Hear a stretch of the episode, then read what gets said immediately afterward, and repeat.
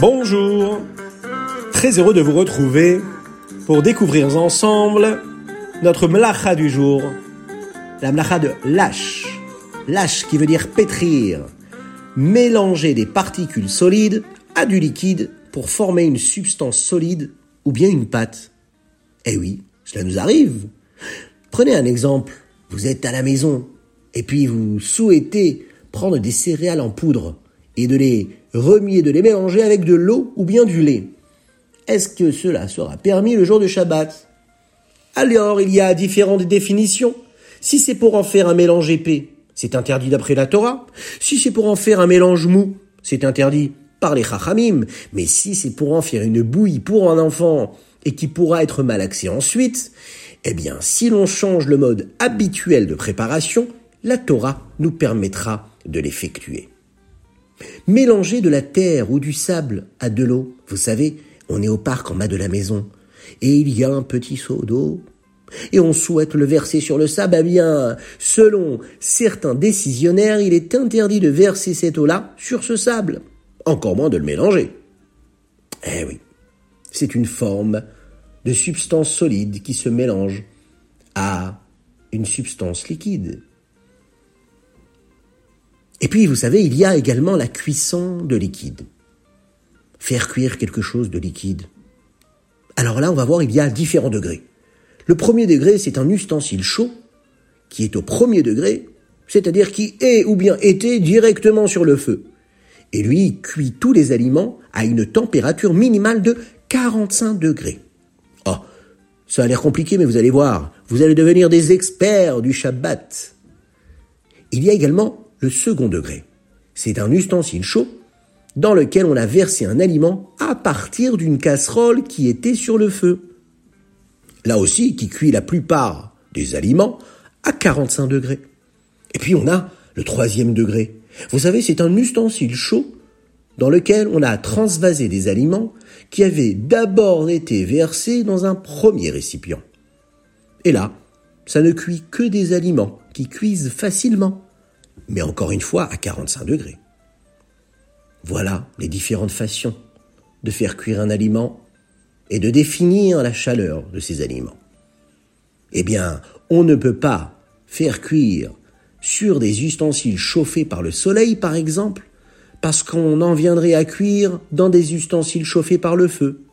Mais par contre, avec le soleil, on a le droit, par exemple, de faire cuire un aliment en l'exposant directement au soleil, mais non pas sur un ustensile qui serait posé au contact du rayonnement et de la chaleur du soleil. C'est intéressant. Mais il y a encore autre chose. Prenez un exemple. Mettre un couvercle sur une casserole qui est sur le feu et qui contient un aliment qui n'est pas entièrement cuit. Est-ce que c'est permis le jour de Shabbat? Eh bien, c'est interdit. Oh Cela ressemble à une mélacha qui s'appelle fait cuire, modifier l'état physique d'une substance en la chauffant. J'ai transformé l'aliment. Eh oui, quand je mets un couvercle sur la casserole, eh bien, s'il y a un aliment dans cette casserole et qui n'était pas cuit, cela va poser problème puisque ça va lui permettre de cuire de manière beaucoup plus forte et beaucoup plus puissante. Ah, il y a aussi un interdit rabbinique, vous savez, remuer un aliment cuit qui se trouve sur le feu. Pendant Shabbat, c'est interdit. Il y a parfois des choses permises. On a le droit, par exemple, de réchauffer des aliments solides déjà cuits en les mettant sur le couvercle d'une casserole pour que cela n'apparaisse pas comme une cuisson. Mais par exemple, si on ne recouvre pas le feu et les boutons d'une cuisinière, eh bien, on risque de modifier l'intensité du feu qu'il y a sur cette gazinière ou sur cette plaque électrique qui est censée faire réchauffer les plats. Alors faire bien attention à bien cacher et recouvrir ces petits boutons avant Shabbat. Ouvrir un robinet d'eau chaude, c'est permis Shabbat? Eh ben non, parce qu'un robinet d'eau chaude va nous donner de l'eau froide qui va affluer dans le réchaud. Et puis qu'est-ce que l'on aura fait?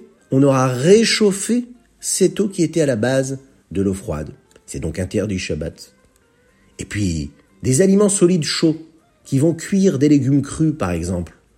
On les pose sur un beau récipient et on rajoute des légumes qui sont crus. Et le plat principal, c'était un plat qui était déjà cuit chaud.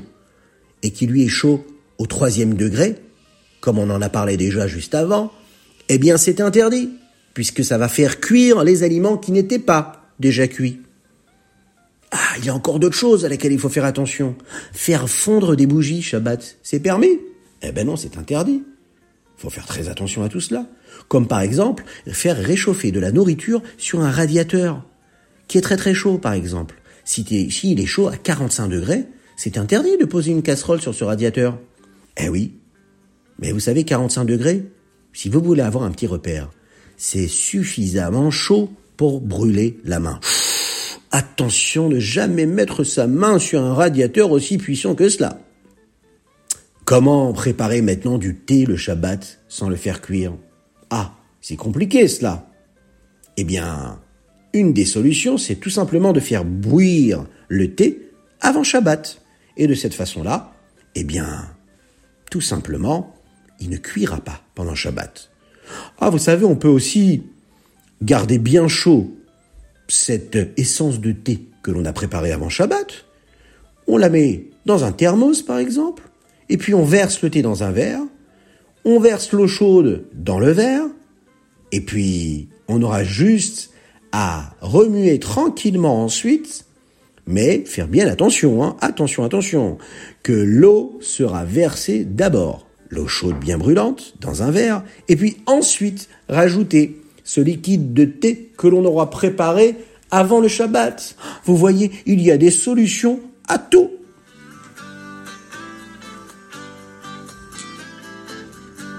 Il faut juste pour cela bien étudier, bien écouter les recommandations rabbiniques. Et là, on trouve une solution pour tous les enfants. Continuons ensemble. Nous allons parler de gozez. Tondre. Ça aussi, c'est une mlacha.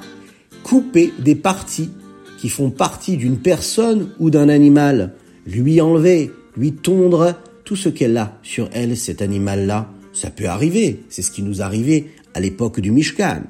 Alors, eh bien, il y a des dérivés à cet interdit-là. Prenez un exemple.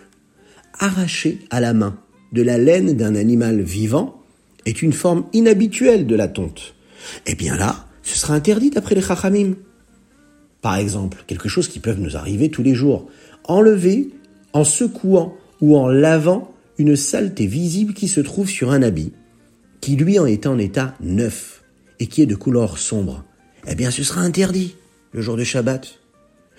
Mais par contre, vous savez ce que l'on peut faire quand il y a une petite tache? On a le droit d'enlever une tache qui est à peine visible d'un habit qui est de couleur claire. Ça, on aura le droit de le faire Shabbat. Mais par exemple, plumer à la main les plumes d'une volaille vivante ou morte même. Hein Un petit col, une petite poule qui est dans le jardin. Lui enlever les plumes Shabbat, c'est interdit, faire très attention. Se couper les cheveux par exemple, c'est interdit. Même un petit cheveu Shabbat. Prendre le ciseau lorsqu'on est dans la chambre et couper un petit petit cheveu, c'est interdit. S'arracher des poils, c'est interdit. Se peigner par exemple.